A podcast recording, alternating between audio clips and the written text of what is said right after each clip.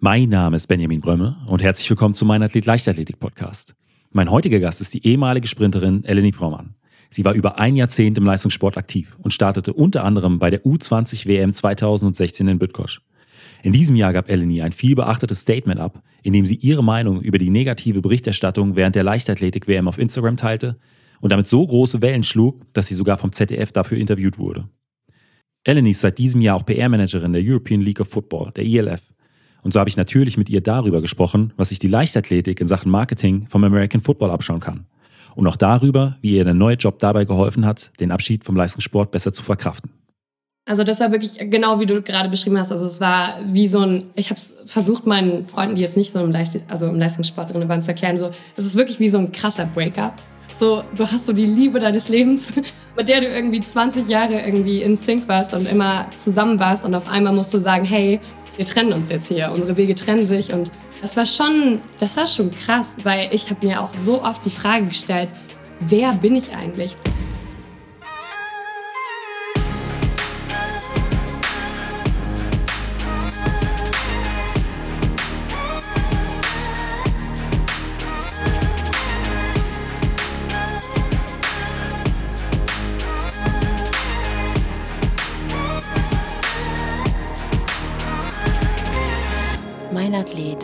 Leichtathletik-Podcast aus Frankfurt am Main.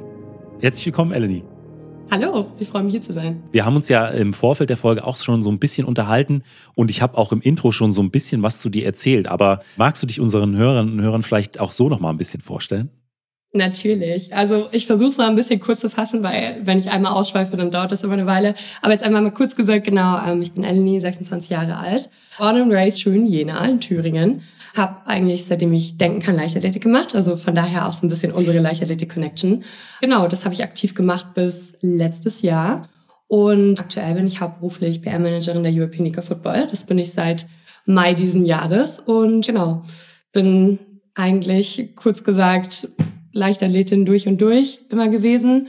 Und jetzt gerade dabei, mich sozusagen in eine andere Sportart so ein bisschen einzugliedern und ja, immer nach dem Sport sehr verwurzelt, würde ich sagen. Du warst ja als Leichtathletin auch als Kurzsprinterin aktiv. Das ist ja auch, auch eine Eigenschaft, die im American Football, also Schnelligkeit, Beschleunigung wirklich essentiell wichtig ist.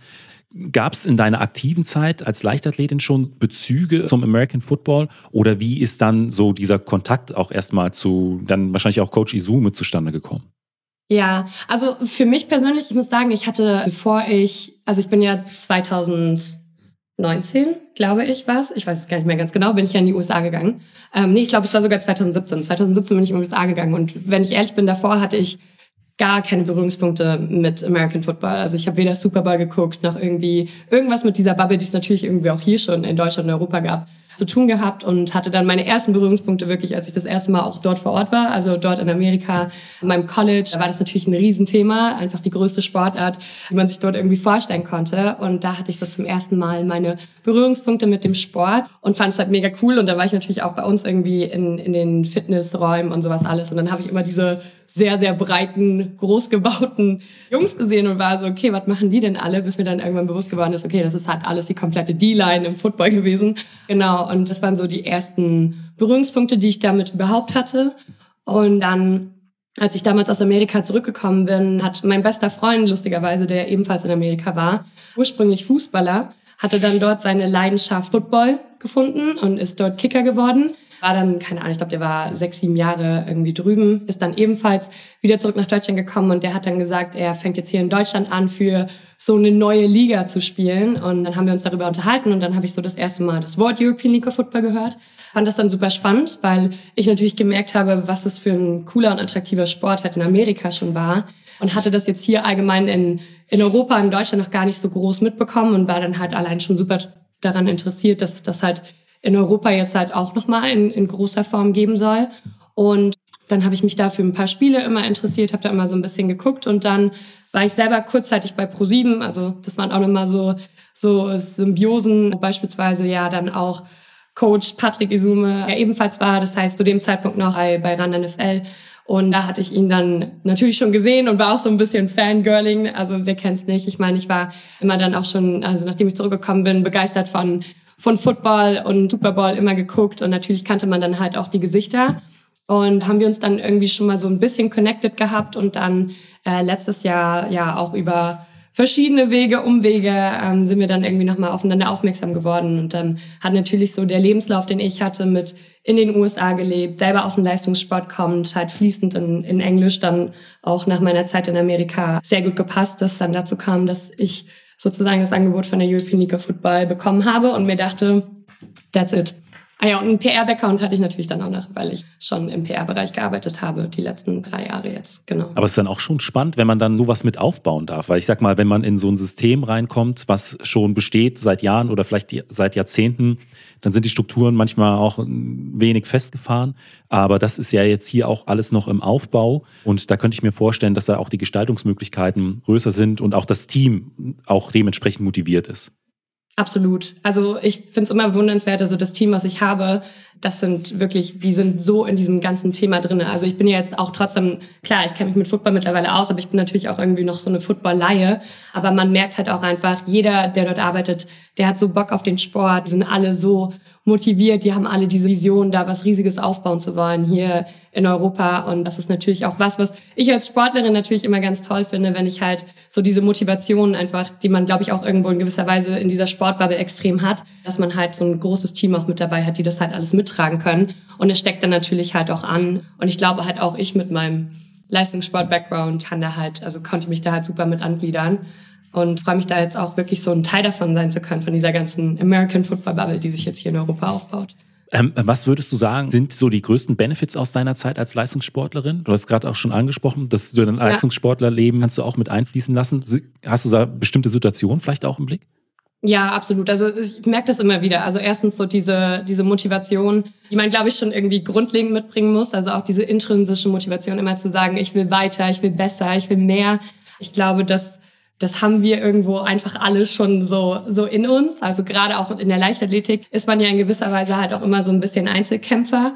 Und ich glaube, das ist auch was, was ich auch immer schon super gut so mitbringen konnte, dass ich halt gesagt habe, so ich, ich box mich durch, egal was man, was man jetzt macht. Ich meine auch gerade so als Frau, also es gibt ja nicht so viele, ich glaube, so viele Frauen, die sich halt auch in diesem ganzen Sportbusiness im Endeffekt halt wirklich durchsetzen können. Das ist natürlich auch nochmal so ein Thema, wo ich diese ganzen Qualitäten, glaube ich, ganz gut mit einbringen kann. Aber natürlich auch so der Teamgeist. Also ich merke halt einfach immer mit anderen sportbegeisterten Menschen zusammenzuarbeiten. Das ergibt irgendwie so eine ganz besondere Energie und das macht halt auch einfach Spaß. Also ich glaube, das sind so die, die Key Points, die man da irgendwie mit einbringt. Was mir da aus meiner Erfahrung auch spontan in den Sinn kommt, ich habe vor wenigen Wochen das erste Mal einen Live-Podcast auch mit einem Livestream vor Live-Publikum gemacht und das war natürlich für mich auch eine ganz andere Situation als jetzt ein Podcast, wie wir zwei ihn aufnehmen, der dann im Nachhinein auch noch geschnitten werden könnte, wenn es sein müsste.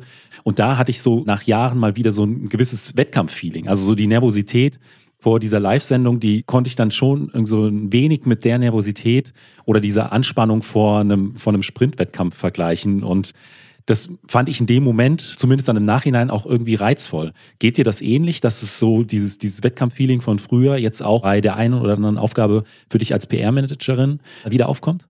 Ja, auf jeden Fall. Also ich kann das auch sehr gut nachempfinden. Also ich mache zusätzlich zu den klassischen PR-Aufgaben, die bei uns halt anstehen, auch viele Sachen, wenn irgendwo eine Moderation ansteht oder so. Also ich habe zum Beispiel auch unsere Honors Show jetzt Ende der Saison moderiert und da waren, glaube ich, auch tausend Leute da vor mir und ich stand oben live auf einer Bühne. Ähm, das sind natürlich so Situationen, wo man dann auch, wo ich auch so merke, okay, es ist jetzt schon so ein bisschen wie so eine Wettkampfvorbereitung. Also man, man geht irgendwie in sich und versucht sich halt komplett auf diesen Moment zu fokussieren. Man durchläuft irgendwie alles, so diesen ganzen Ablauf, wie man es irgendwie auch bei so einem Race einfach macht. Also wenn ich halt vorher, früher in den Startblock gegangen bin, dann habe ich halt mir auch so dieses Ganze einfach einmal bildlich vorgestellt und habe das halt so richtig so visioned, dass ich dann halt dass ich jetzt halt abliefern muss. Und genau das gleiche Gefühl hatte ich auf jeden Fall bei dieser Honors Show auch. Also wusste, okay, jetzt bin ich da oben, jetzt ist das Scheinwerferlicht auf mich und jetzt muss ich halt einfach funktionieren. Und es ist natürlich auch eine Menge Übung dann immer dahinter gewesen, ne? Also eine Menge Übung, Vorbereitung. Also ich glaube, alleine in dieser Situation konnte ich so viel aus meiner ganzen ja, Wettkampflaufbahn irgendwie mit einbringen. Und natürlich auch der Spaß. Also das ist jetzt zum Beispiel das, also das ist im Endeffekt jetzt auch, seitdem ich nicht mehr aktiv, wettkampfmäßig Leichtathletik betreibe, bin ich halt schon so, ich brauchte eine neue Passion. Und ich merke jetzt halt, dass ich mich da halt gerade auch in dieser ganzen European League of Football so meine neue Leidenschaft gefunden habe und wo irgendwas, wo man halt auch für kämpfen möchte, dass es halt immer besser wird, immer größer wird. Und das kann man jetzt so ganz gut, glaube ich, in dem ja, Zusammenhang halt auch übertragen und machen. Ich kann mich da richtig ausleben und es macht halt auch einfach an der Stelle dann auf gut Deutsch gesagt einfach richtig Bock. Ja, das ist, glaube ich, ja auch so ein Punkt, mit dem viele ehemalige Leistungssportlerinnen und Sportler manchmal zu kämpfen haben, eine neue Passion zu finden. Weil ich glaube, für irgendetwas so zu brennen wie für den Leistungssport ist im jetzt normalen Leben ausgedrückt schwierig. Und wenn du dann sagst, diese Passion, diese Leidenschaft und vielleicht auch so ein Ziel, auf das du hinarbeiten kannst, hast du jetzt in der neuen Aufgabe gefunden, dann ist es ja extrem äh, viel wert. Was mich äh, an der Stelle auch noch interessieren würde, du hast ja gesagt, du hast mehrere Jahre Erfahrung im PR-Bereich. Du kennst die Leichtathletik in- und auswendig. Du bist jetzt im American Football. American Football ist ja was das Marketing angeht und die Vermarktung, glaube ich, so State of the Art. Da gibt es eigentlich nicht viel, was äh, da, da drüber kommt. Deswegen so meine Frage aus Sicht eines ja auch großen Leichtathletik-Fans, was könnte sich die Leichtathletik vielleicht davon abschneiden? Es ist eine sehr, sehr gute Frage, würde ich sagen. ich glaube, ja, es sind auf jeden Fall eine Menge Punkte, an denen man halt irgendwo schon mal anknüpfen kann. Ne? Also ich meine, wir haben natürlich auch irgendwo den Vorteil, dass wir jeden Sonntag auf ProSieben Max irgendwo im Live-TV laufen. Das ist natürlich schon mal was, was irgendwo eine gewisse Strahlkraft hat und was uns natürlich auch ne, die ganzen Möglichkeiten gibt. Wir haben unseren eigenen Game Pass, das heißt, du kannst alle Spiele halt immer gucken, also es ist immer abrufbar. Ich glaube, das ist halt schon mal so ein Thema, was halt in der Leichtathletik, klar, es gibt irgendwo Livestream-Angebote irgendwo, aber wann kann ich denn wo irgendwo einen Wettkampf schauen? Also es gibt kein wirklich übersichtliches Angebot, glaube ich, dass ich überhaupt weiß, was passiert halt wo. Und natürlich halt auch, also was wir jetzt halt auch gemerkt haben, ist, eine unserer größten Streitkräfte ist natürlich auch auf Social Media. Also wir sind auf allen möglichen Plattformen aktiv und ich meine, uns gibt's jetzt halt erstmal, das ist jetzt unsere dritte Saison gewesen und wenn ich mir halt aber anschaue, was man sich da jetzt schon so an eine an eine Fandom und irgendwo Followerschaft halt irgendwo aufgebaut hat. Ich glaube, das ist halt auch einfach was, womit wir natürlich auch dann unsere Spieler auch und unsere Franchises in gewisser Weise halt pushen können. Und die sind halt einfach, es ist halt einfach, glaube ich, dieses ganze Franchise- und Ligasystem ist halt einfach nochmal was komplett anderes, wovon man halt auch gegenseitig viel besser profitieren kann als von ganz vielen verschiedenen Vereinen und dann halt einem Verband, der irgendwie versucht, diese Streitkraft, die er vielleicht hat, auf die einzelnen Verbände aufzugeben. Also es ist halt, glaube ich, in der ganzen Promotion einfach schwieriger, ja. als es jetzt halt für eher einen, sagen wir jetzt mal, ich meine, wir haben 17 Franchises, das ist halt noch irgendwo, ne, irgendwo nahbarer, als jetzt wie viele Vereine es in, in ja. Deutschland gibt, wo irgendwo Leichtathleten und Leichtathletinnen halt aktiv sind. Deswegen ist da natürlich auch das, da ist jedes einzelne, jeder einzelne Standort wahrscheinlich irgendwo auch ein bisschen auf sich selbst gestellt, das eigen zu vermarkten. Und bei uns läuft halt alles relativ zentral, immer in sehr enger Zusammenarbeit. Also da sehe ich, glaube ich, halt auch so ein bisschen vielleicht noch Verbesserungspotenzial in der Zusammenarbeit halt mit verschiedenen Verbänden und natürlich auch den Verein, dass alle mit ins Boot geholt werden und jeder irgendwo abgeholt wird. Genau zu der Frage habe ich mich nämlich auch vor einigen Monaten mit Paul Ripke unterhalten und er hat ja. auch, was das Thema Marketing auch in den sozialen Medien angeht, angesprochen, dass es eben auch diese persönlichen Geschichten, so das Thema Storytelling ist, was die Leute dann abholt. Ist das auch so ein Punkt, wo ihr einen Fokus drauf legt, gerade im Bereich der, der sozialen Medien? Weil ich sag mal, Zugriff auf Sendeplätze auf irgendwelchen Fernsehsendern, das ist schwierig zu realisieren, ja. aber den eigenen Social Media Account zu bearbeiten und vielleicht auch strukturiert aufzubauen, das ist schon deutlich leichter umzusetzen. Also ist das so was, worauf auch die ILF so ein bisschen den Fokus legt? Ja, also wir legen natürlich auf viele Dinge den Fokus, aber einer unserer, also es ist natürlich unser Fokuspunkt im Endeffekt, ne? Unsere Spieler sind das, was die Liga im Endeffekt trägt und was die Liga im Endeffekt auch ausmacht. Und deswegen ist natürlich uns auch total wichtig, unsere Gesichter einfach zu zeigen. Ne? Also auch gerade unsere, ich meine, wir haben so viele talentierte Athleten in Europa und wir haben so viele ne, die, die in diesem ganzen American Football Business halt einfach gerade groß werden. Und das sind natürlich auch unsere Gesichter, die wir halt auch nach außen zeigen. Und da kümmern wir uns halt auch wirklich aktiv drum, dass wir uns überlegen, wie können wir die sogar noch besser zeigen? Wie können wir irgendwie Formate entwickeln, dass wir unseren Spielern halt auch einfach eine Plattform geben, dass wir unseren verschiedenen Franchises aus allen verschiedenen Ländern halt irgendwie die Sichtbarkeit geben und ich glaube, das ist auf jeden Fall ein, ein sehr, sehr großer Punkt, weil im Endeffekt ne, die Story, die hinter jedem einzelnen Spieler steckt, ist irgendwo auch das, was diese Person nahbar macht und warum Leute sagen, ey, ich bin Fan davon. Und manchmal ist man ja auch nicht unbedingt immer nur Fan von, von einem Franchise oder keine Ahnung, ganz am Anfang war ich zum Beispiel auch, ich war Fan von meinem besten Freund. Ich kannte mich mit Berlin Thunder und dem ganzen Berliner Franchise überhaupt nicht aus. Aber ich habe es gefeiert, weil ich seine Background-Story kannte und weil ich wusste, was für einen Weg er irgendwie gegangen ist, damit er jetzt dort irgendwie Football spielen kann. Und das hat mich interessiert und das hat mich halt gehuckt. Und ich glaube, das ist halt allgemein mittlerweile so. Wir wollen alle irgendwie wissen, wie es in den anderen Personen aussieht und wie sie da hingekommen sind. Ich meine, deswegen unterhalten wir uns auch einfach, weil die Geschichten hinter den Sportlern und Sportlerinnen ja eigentlich das sind, was uns interessiert. Zumindest ist es bei mir so, bei dir wahrscheinlich auch. Ja, auch gerade ähm, die, der Weg dahin, weil man sieht oft nur dann äh, gerade bei Athletinnen und Athleten äh, dann den Erfolg, aber was es eigentlich heißt, da hinzukommen, was sie alles auf sich genommen haben, an sei es Rückschlägen, Verletzungen und die Schwierigkeiten, die man dann gar nicht so mitkriegt, das ist, glaube ich, das, was es für viele so spannend macht und auch, womit sich dann Leute auch identifizieren können. Weil oft, oft wirkt es von außen immer so alles perfekt und man hat halt das Talent und deswegen funktioniert das. Aber dass man wirklich erfolgreich wird, egal jetzt in welcher Sportart, da hängt dann oft dann viel, viel mehr dran.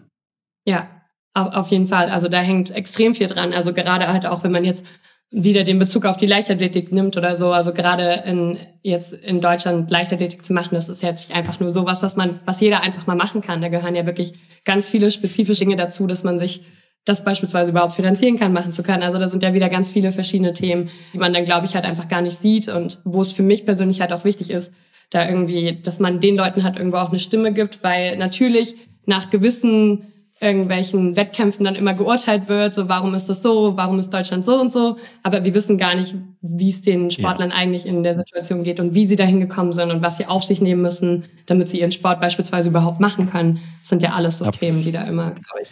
Jetzt nochmal aus Blick der ILF für die kommende Saison 2024. Es dauert ja noch ein bisschen. Mhm. Juni geht's los. Aber gibt es auch jetzt schon vielleicht die ein oder andere Neuerung für das kommende Jahr, beziehungsweise Pläne, die ihr umsetzen wollt?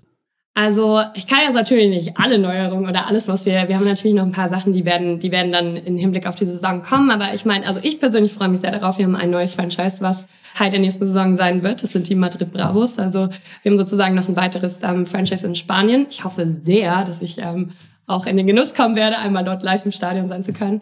Genau, und dann, ich meine, also ein, ein Major-Event, worauf wir uns, glaube ich, alle freuen, ist, dass wir unser Finale auf Schalke austragen werden. Also das ist halt wirklich was. Ich glaube, es passen mehr als 54.000 Leute in dieses Stadion. Und ich meine, klar, wir hatten jetzt schon ein Championship-Game mit mehr als 30.000 Leuten, aber das ist so gefühlt fast das Doppelte an, an Menschen, an Menschenmassen, was da, was dort auftauchen wird. Und ich bin fest davon überzeugt, dass wir das Ding voll machen werden. Aber das wird natürlich ein, ein Major-Event werden. Und ja, da ist natürlich auch unser voller Fokus dann auch mit drauf gerichtet.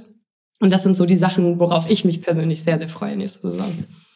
Dann kommen wir jetzt schon zu den äh, fünf Fragen, die ich jeder, jeden meiner Gäste stelle. Die haben bei dir auch nochmal einen Bezug, auch wenn die Leichtathletik-Karriere wahrscheinlich komplett abgeschlossen ist oder vielleicht irgendwann nochmal so ein bisschen aufflammt. Rückblickend, was war denn so dein, dein schönster Wettkampf? Also jetzt nicht vielleicht vom Ergebnis, sondern von den Emotionen her. Ja.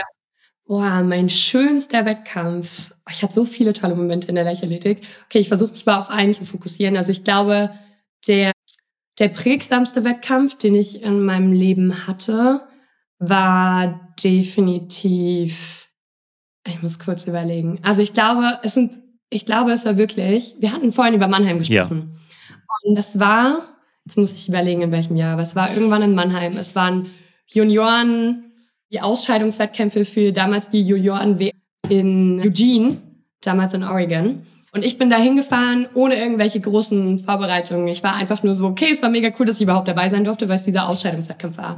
Mein Coach hat mich vorher angerufen und meinte so, hey, es ist eine coole Chance, die haben mich eingeladen, du kannst da irgendwie viermal 100 Meter Nationalmannschaftsstaffel laufen und ich war so, oh mein Gott, okay, mit den richtig großen Leuten. Also ich weiß auch noch so, da war dann halt eine Gina Lückenkamp auf einmal vor mir, die man natürlich einfach schon kannte, aber auf einmal so saß sie neben dir und du bist halt so mit ihr gemeinsam irgendwie dann dort. Ich glaube, ich bin nicht direkt mit ihr in einer Staffel gelaufen, aber man stand halt mit ihr da auf der Bahn und das war damals für mich so ein so ein Riesenmoment. Und dann habe ich dort, also die 4x100 Meter Staffel haben wir, glaube ich, sogar verkackt, wenn man es einfach mal so sagen will. Also es war jetzt nicht so, dass das mein, meiner, ja, eine meiner besten Läufe war. Ich glaube, irgendwas auch mit einem Wechsel hingehauen. Es war auf jeden Fall nicht der beste Wettkampf. Aber ich habe mich dann, noch dazu entschieden, die 200 Meter zu laufen. Und die sind richtig gut gelaufen. Ich glaube, ich bin der Dritte geworden in einem internationalen Feld. Und dann weiß ich noch, dass ich ohne irgendwas, ich war eigentlich ready, einfach wieder nach Hause zu fahren. Und dann kam damals der 400 Meter Bundestrainer zu mir und hat mich gefragt, ob ich nicht Lust hätte, für die Firma 400 Meter Staffel mit nach Eugene, Oregon zu fahren. Und ich war damals halt noch so eine kleine U18-Maus und das waren halt U20-Weltmeisterschaften. Ich hatte mich damit nie beschäftigt. Ich hatte meinen Reisepass. Ich glaube, ich bin davor noch nicht einmal, ich glaube, das war der erste wirkliche Langstreckenflug, den ich gemacht habe. Und ich war gar nicht, also das war überhaupt nicht in meinem Plan drinne. Aber es war natürlich eine, also ich war natürlich da und meinte so, klar, habe ich Bock drauf. Ich glaube, ich bin davor auch einmal 400 Meter in meinem Leben gelaufen. Krass. Die waren halt, die waren halt damals dann sehr gut und deswegen war das auch so der, also der entscheidende Moment, wo sie gesagt haben, okay, sie haben meine 200 Meter Leistung jetzt in Mannheim gesehen, hatte die 400 Meter Zeit von ein paar Wochen davor stehen und wo sie gesagt haben, let's go. Und dann, ja, hat das irgendwie in dem Moment natürlich alles für mich verändert. Ne? Und das war eigentlich so dieser, dieser Wettkampf, wo man mit nichts gerechnet hat und einfach gesagt hat, ey, das wird eine geile Erfahrung, ich habe mega Bock drauf. Und dann ist daraus halt so eine Chance geworden und natürlich dann irgendwie halt auch eine gewisser Weise eine, eine Leichtathletik-Karriere, die ich mhm. vielleicht in dem Moment auch gar nicht so fokussiert hatte, hat sich dadurch dann entwickelt. Deswegen war das, glaube ich, schon so der prägsamste Wettkampf, den ich bisher oder bisher den ich hatte. Ich glaube jetzt nicht, dass ich nochmal so einen Wettkampf werde. Aber es zeigt auch, wie dicht da manchmal so verschiedene Emotionen zusammenkommen. Weil ich sag mal, eine 4x100 Meter Staffel, die geht immer mal schief. Und das ist auch das, was ja. so den Reiz, glaube ich, auch für viele oder zumindest für mich auch immer an so einer Staffel ausgemacht hat, dass es halt auch mal schief gehen kann. Man versucht es auszureizen. Manchmal klappt es, manchmal nicht dann auch das Ganze ohne Erwartung, dann der 200 Meter Lauf und dann, dass dann plötzlich der Bundestrainer kommt und sagt, hier willst du nicht in Viertelmeiler Staffel mit in den USA an den Start gehen das ist halt, glaube ich, so in so einer kurzen Zeit so viele Emotionen. Das gibt es, glaube ich, auch nicht in vielen Sportarten. Nee, das war wirklich, also der Tag wirklich ein Up and Down der Gefühle. Aber das, that's what it's about, oder? Also ich glaube, es hat, es hat einfach so viel, viel Spaß gemacht und ja, also es war eine der coolsten Erfahrungen, die ich auch danach machen durfte. Also von daher, ja, war das Hammer. Und auf der anderen Seite zum Sport gehören ja auch immer mal schwierige Zeiten. Gab es da einen bestimmten Wettkampf oder auch eine, eine, bestimmte Zeit, die, an der du vielleicht so ein bisschen zu knabbern hattest, aus der du aber vielleicht dann auch das eine oder andere lernen konntest? Ja, also definitiv letztes Jahr. Also letztes Jahr war, glaube ich, ich glaube, so eine Achterbahn der Gefühle habe ich noch nie in meinem Leben durchgemacht. Das war ja so ein bisschen kurz zum Background dazu. Ich war ja dann, also ich bin ja dann den Weg in die USA gegangen und habe dann war ja dann drei Jahre dort und habe dort Leichtathletik weitergemacht und habe da aber auch mein Studium verfolgt. Und ich bin dann wieder zurück nach Deutschland gekommen, damals zu Höchst-Corona-Zeiten. Also das war, also ich bin auch, deswegen musste ich mein Studium dort sozusagen auch früher beenden, beziehungsweise habe es dann nach Hause verfrachtet und habe dann von zu Hause die Uni in Amerika beendet und bin aber zurückgekommen und hatte halt keine Möglichkeiten, wirklich jetzt mit Leichtathletik in, in Deutschland irgendwo anzuknüpfen. Ne? Ich hatte irgendwie keinen Verein zu dem Zeitpunkt. Es war sowieso super schwierig, irgendwie trainieren zu können. Ähm, man hatte das Ganze dann irgendwie auch erstmal so ein bisschen auf Eis gelegt, hatte dann ein Praktikum, was ich angefangen habe, habe gedacht, okay, ich fokussiere mich so ein bisschen auf meine Karriere und hatte dann aber immer noch so diesen innerlichen Urge, ach, ich kann jetzt nicht aufhören. So, das kann es jetzt nicht gewesen sein. Ich hatte, als ich dann in meinem letzten Jahr in Amerika war, nicht mal die Chance, noch eine Saison zu machen. Und irgendwie war es für mich so, ich, ich kann nicht abschließen. Ich bin sowieso ein Mensch, ich kann nicht loslassen. Aber es war in der Leichtathletik halt wirklich so, wie finde ich jetzt den richtigen Abschluss? Und ich hatte, oder ich hatte ja auch bevor ich in die USA gegangen bin, einen ganz, ganz tollen Trainer in Jena, mit dem du auch schon gesprochen hast, den Rico ja. May.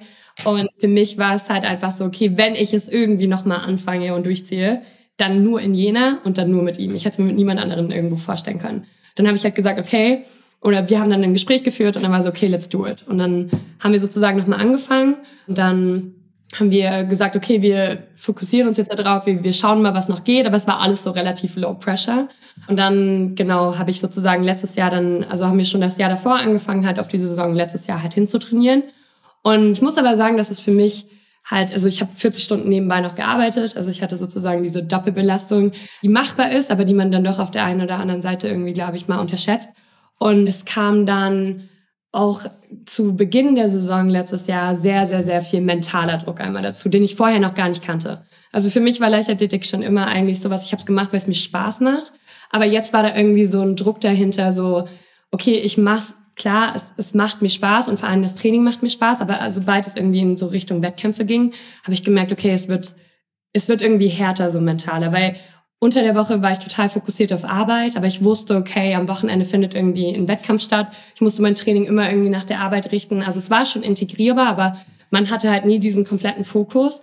Und es war dann halt immer so die Frage, die sich irgendwie immer mehr in meinen Kopf reingeschlichen hat, warum machst du das überhaupt? So nach dem Motto, warum tust du dir das irgendwie gerade on top? Und alles, was noch irgendwie so passiert. Warum tust du dir das gerade noch an? Ich hätte mich natürlich total gerne komplett auf Leichtathletik fokussiert, aber wir alle wissen, es ist nicht so einfach. Gerade wenn du Miete, dies, ja. das, also man muss sich irgendwie auch finanzieren können. Und von daher war es halt immer so, okay, ich, ich kann mich nicht jetzt einfach gerade nicht auf Leichtathletik fokussieren, ich musste mir das alles wieder erarbeiten. Und da musste man dann halt irgendwie diese Entscheidung treffen, ist es mir das wert, das zu arbeiten? Es ist natürlich auch ein riesiges Risiko, was du damit eingehst, wenn du jetzt sagst, ich fokussiere mich nur auf Leichtathletik. So, es könnte sein, dass du das dann nach zwei Jahren machst, aber du stehst halt irgendwie auch mit nichts da. Und ich wollte halt irgendwie meine Karriere trotzdem vorantreiben und es war halt immer so ein bisschen dieser Zwiespalt. Und es war halt wirklich für mich eine sehr, sehr mental belastende Zeit. Und ich habe halt auch einfach gemerkt, dass ich das, ich konnte in Wettkämpfen einfach gar nicht abrufen. Also mein Kopf war einfach gar nicht ready. Ich habe mich selber so unter Druck gesetzt. Man denkt natürlich auch, man kommt wieder nach Deutschland und keine Ahnung, irgendwo hatte man vielleicht auch vor seiner Zeit in Amerika, hatte ich halt irgendwo auch so meine eigenen Anforderungen und meinen eigenen Status, den ich natürlich irgendwie auch beibehalten wollte. Und ich konnte halt einfach nicht an meine Leistungen anknüpfen. Und für mich war halt auch klar, ich will jetzt nicht einfach nur laufen, um bei deutschen Meisterschaften teilzunehmen, sondern das ist halt so mein ich wollte halt wieder on top. Und dann habe ich aber irgendwie sehr schnell gemerkt, es ist gar nicht so einfach, einfach nach einem Jahr wieder zu sagen, ich fange jetzt wieder an und auf einmal bist du wieder dort, sondern es würde viel, viel mehr Arbeit brauchen. Und dann war halt so die Frage, ist es mir das jetzt wert, diese ganze Arbeit da reinzustecken? Und es waren ganz viele Fragen, die ich mir die ganze Zeit gestellt habe. Und ja, von daher war das sozusagen die wirklich, ja, mental most draining Season, die ich halt jemals hatte, was halt dann auch damit resultiert ist, dass ich gesagt habe, auch klar in Kombination, dass ich wusste, ich habe die Möglichkeiten bei der European League of Football anzufangen. Football-Saison, Leichtathletik-Saison ja. ist zur selben Zeit, wo ich dann halt irgendwie auch gesagt habe, okay, es, es bringt mir jetzt persönlich einfach gerade nichts mehr. Es macht mir nicht mehr den Spaß, den es mal ursprünglich gemacht hat. Ich setze mich eigentlich nur noch unter Druck und dann im nächsten Job wird sowieso super schwierig, das überhaupt ja. unter einen Hut zu bekommen. Von daher, let's quit it. Aber kann mich eins zu eins in deine Situation hineinversetzen, denn meine letzte Saison sah ganz genauso aus. Auch 40, 41 Stunden die Woche gearbeitet. Die Trainingsinhalte an sich habe ich schon noch irgendwie immer unterbekommen. Das ist nicht das Problem. Das Problem war ja. die Regeneration und auch mal den Kopf so frei zu bekommen. Dass, dass man, bei mir hat es dann resultiert, dass ich dann in, ich glaube, vier Monaten dreimal erkältet war. Normalerweise habe ich alle Erkältungen ausgelassen, da war das kein Thema. Und dass ich dann auch, ich glaube, bei meinem vorletzten Wettkampf über die 200 Meter, das weiß ich noch, das war in München, im Startblock saß und äh, mir die Frage gestellt habe, warum machst du das eigentlich? Und wenn dir in so einer Situation diese Frage in den Sinn kommt, dann ist das schon immer ein Signal dafür, mal darüber nachzudenken. Deswegen fühle ich genau das, was du, was du da eben erzählt hast. Und ich glaube, ein oder die andere, die auch ihre Karriere dann irgendwann beendet hat, kann das auch nachvollziehen. Ähm, aber jetzt zurückblickend so aus dieser Situation, äh, konntest du vielleicht auch irgendwas Positives da mit rausnehmen? Weil es ist ja dann in, der Moment, in dem Moment, wo man diese Entscheidung trifft, auch nach so einem langen Leben im Leistungssport erstmal hart. Also äh, ja. zu sagen, das war's jetzt mit diesem Lebensabschnitt, das macht keinen Spaß. Das, ist, das tut erstmal weh.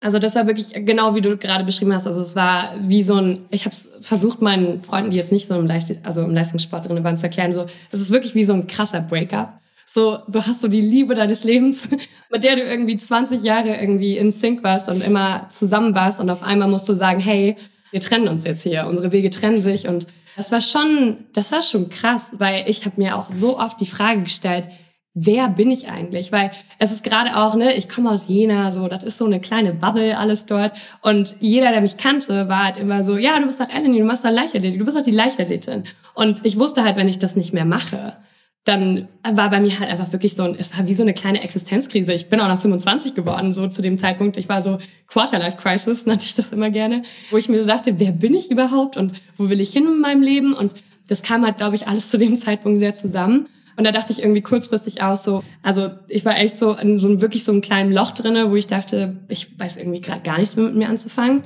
Aber ich habe dann halt, glaube ich, gelernt, du bist halt im Endeffekt auch einfach das, was du sein möchtest. Also klar kannten mich die Leute darunter, dass ich halt Leichtathletin bin, aber im Endeffekt so, das ist irgendwie auch alles nur so ein bisschen in meinem Kopf drin. Ne? Also die Leute mögen mich ja nicht nur deswegen, weil ich oder finden mich interessant, weil ich Leichtathletik mache, sondern es gibt ja ganz viel mehr zu mir und zu meinem Charakter und das sind alles Dinge, die musste ich irgendwie erstmal wieso nochmal neu lernen, dass ich mich halt nicht nur darüber personifiziere, sondern halt ganz viel zu mir gehört. Und wie gesagt, ich bin dann halt so jemand, der sich dann, ich bin immer der Meinung, ich muss dann irgendwas Neues machen. Und das war, glaube ich, dann halt auch so. Ich habe dann halt einfach gesagt, okay, ich lasse es jetzt hinter mir.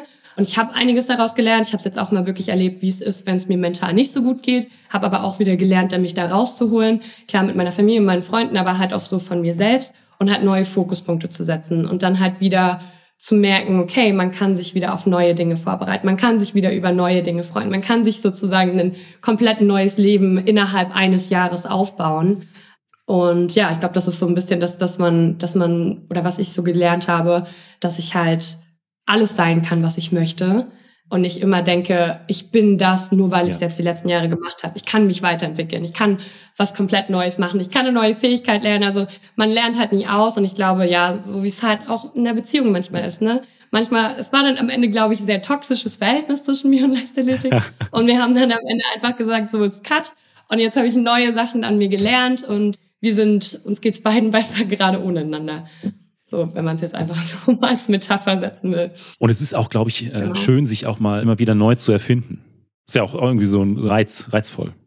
Genau. Also neue, neue Talente, neue Hobbys, neue Möglichkeiten. Also, wie gesagt, in dem letzten Jahr, wenn ich weiter Leichtathletik gemacht hätte, ich meine, Leichtathletik ist halt auch ein Commitment, ne? Man ist ja committed. Man muss, es ist jetzt nicht mal so, ich bin zum Beispiel dann auch die erste, die erste Entscheidung, die ich gemacht habe, ich habe meine beste Freundin angerufen und habe gesagt, ey, jetzt ist nichts mehr mit Training über den Winter wir buchen uns einen Flug und wir wollten schon immer mal irgendwie nach Thailand und auf geht's so, ne? Und dann war ich den ganzen Januar halt einfach mal weg und das war halt vorher noch nie denkbar, dass ich im Winter irgendwie mal für einen Monat weg bin. So, das konnte ich ja nie machen. Aber ich habe dann halt neue Dinge mir rausgesucht, auf die ich mich halt freuen kann und dann war ich dort in Thailand und ich hätte mir nichts Schöneres vorstellen können und habe mir so gedacht, so, boah, jetzt irgendwie bei fünf Grad in die Halle gehen oder halt jetzt hier am Strand chillen. Und das waren dann halt auch so Dinge, wo ich gesagt habe, ey, ist auch schön, ja. ist auch nett, ist auch ein gutes Leben, so, ne? Aber das muss man halt erstmal lernen, wenn man es nicht anders kennt. Ich hoffe, wir haben da mit der einen oder dem anderen so ein bisschen vielleicht auch die Angst vor einem sportlichen Karriereende genommen, weil früher oder später ist es bei jeder und bei jedem soweit. Und deswegen finde ich, sind das super äh, Schlussworte an dieser Stelle. Eleni, nochmal vielen Dank für deine Zeit. Und wenn man die ein oder andere Frage zur ELF oder auch zu dir hat, wie kann man Kontakt zu dir aufnehmen? Also ich glaube, das Einfachste, du weißt ja, wie gut ich im Antworten bin, Benjamin. Nein, aber ich glaube, das Einfachste ist wirklich über LinkedIn oder Instagram. Äh, ich glaube, das sind wirklich so, da gucke ich eigentlich immer mal rein und dann da antworte ich auch relativ schnell. Dann, Von daher, ich glaube, das sind so die, das ist die beste Option, genau, mit mir Kontakt aufzunehmen. Also da immer gerne. Dann packe ich die Link, das, Links dazu noch in die Shownotes der Folge rein. Und an dieser Stelle nochmal vielen, vielen Dank für, für deine Zeit und bis bald. Und das war es auch schon wieder mit der neuesten Folge vom Mein Athlet Leichtathletik Podcast. Wenn euch die Folge gefallen hat, hinterlasst mir doch gerne eine 5-Sterne-Bewertung bei Apple Podcast oder bei Spotify und abonniert den Podcast auch bei Instagram. Vielen Dank und bis zum nächsten Mal.